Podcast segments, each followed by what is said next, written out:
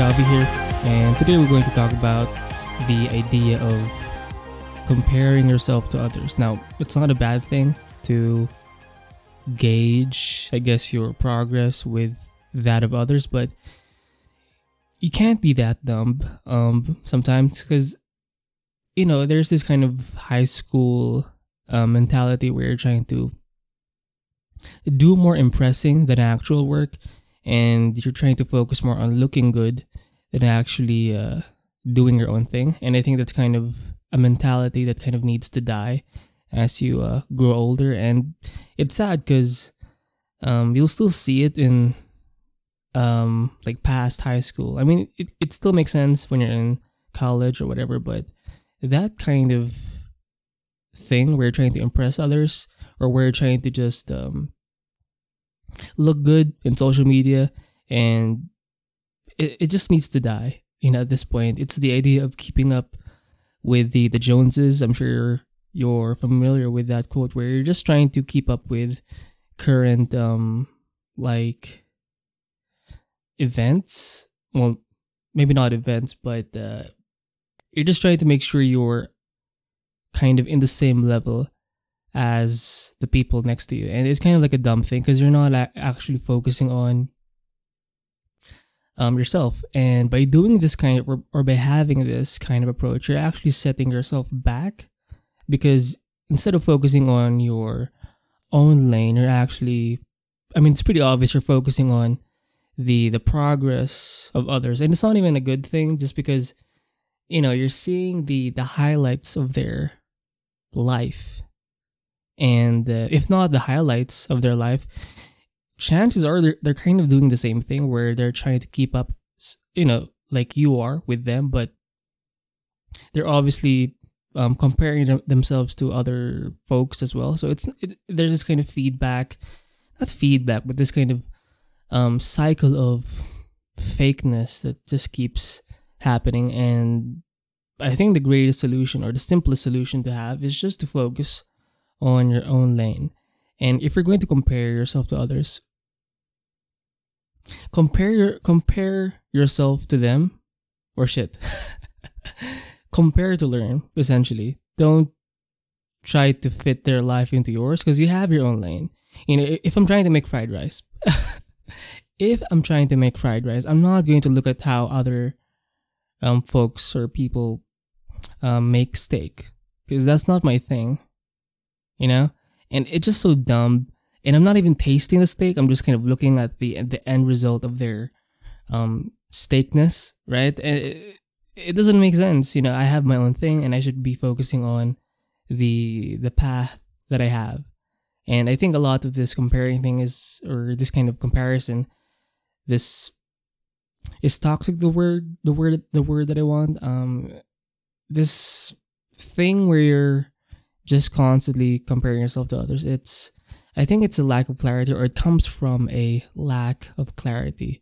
Um, if you just jot down your goals or your um, direction, I guess I think a lot of this goes away because once you're in tune or in, or in line with your own path, it, trying to or comparing yourself in that way to others does not make sense and it doesn't really happen for the most part, and that's what I've noticed in my own um, life. It, the the more you are in your lane, the more you are focused on your own thing, the less likely you're going to be manipulated or um, swayed by anything really that's kind of outside of your own path. And there's this idea, um, I saw this from James Clear's um, newsletter thing. Um, and he mentioned one of this um, this this lady. She's a some kind of self like a like a self improvement scientist or something. I'm not sure what the the term is, but uh, she mentioned how when it comes to problem solving, all you have to do is actually focus on um your own problems. Well, no shit, but she said it in such a compelling and interesting way. It's pretty simple, but uh, because there are so many problem problems that need to be uh, solved and tackled. But if you want to save time and actually do your best work, focus on the problems that are in front of you or that are in your lane. You don't have to focus on the the stuff that goes on around you. I mean, it's not bad to be aware and be, you know, it's not bad to be compassionate. but you have your own thing, you have your own problems to solve and if you're just lost, I guess, just make sure you know where you're going and that thing that's kind of blocking you from where you from where you are to where you're going, that thing that's blocking you in or that thing that's in your path is the thing you have to focus on and kind of overcome. And that's pretty much it. And I think you can save so much time if you just know where you're going. You don't have to know the, the, the destination, I guess, but if you have this focused direction, um, and yes, it's good to have like goalposts, but if you have that direction, um, you know, you're less likely to just uh, be led by society, you know? Um, so I think that's it for this video or for this podcast thing.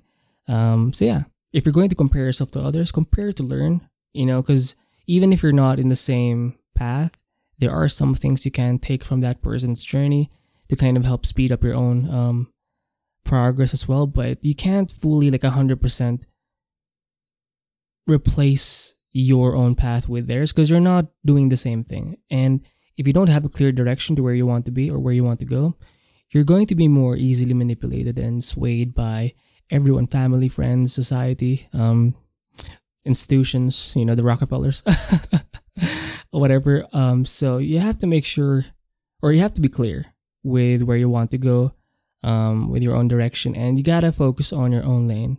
And if you're going to focus on solving problems, focus on the problems that are in between you and where you want to be. And again, you don't have to have a clear vision of your destination. Um, I think having a good direction is enough.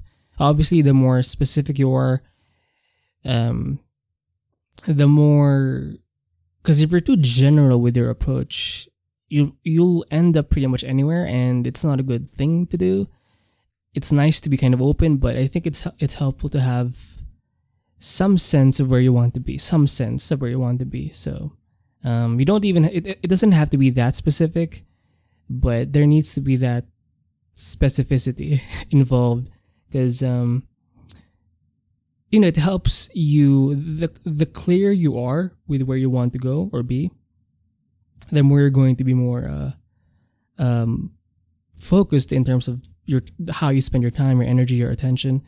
Um, but again, it's it's it's a balance. I, I, I guess it's about having a clear direction or a clear um, sense of where you want to be. So a kind of destination, but being open minded as well and um, being able to adapt. I guess maybe open minded is not the word. I think being able to adapt because you know things change as you do more things, you get more data, and given that data, you do have or you get more information to play with and you can adjust, I guess, and change course slightly if ever um, you need to. But um, yeah. So don't be dumb. This isn't high school anymore. And um, focus on your own lane. So keep drawing, keep painting, keep learning, and stay free.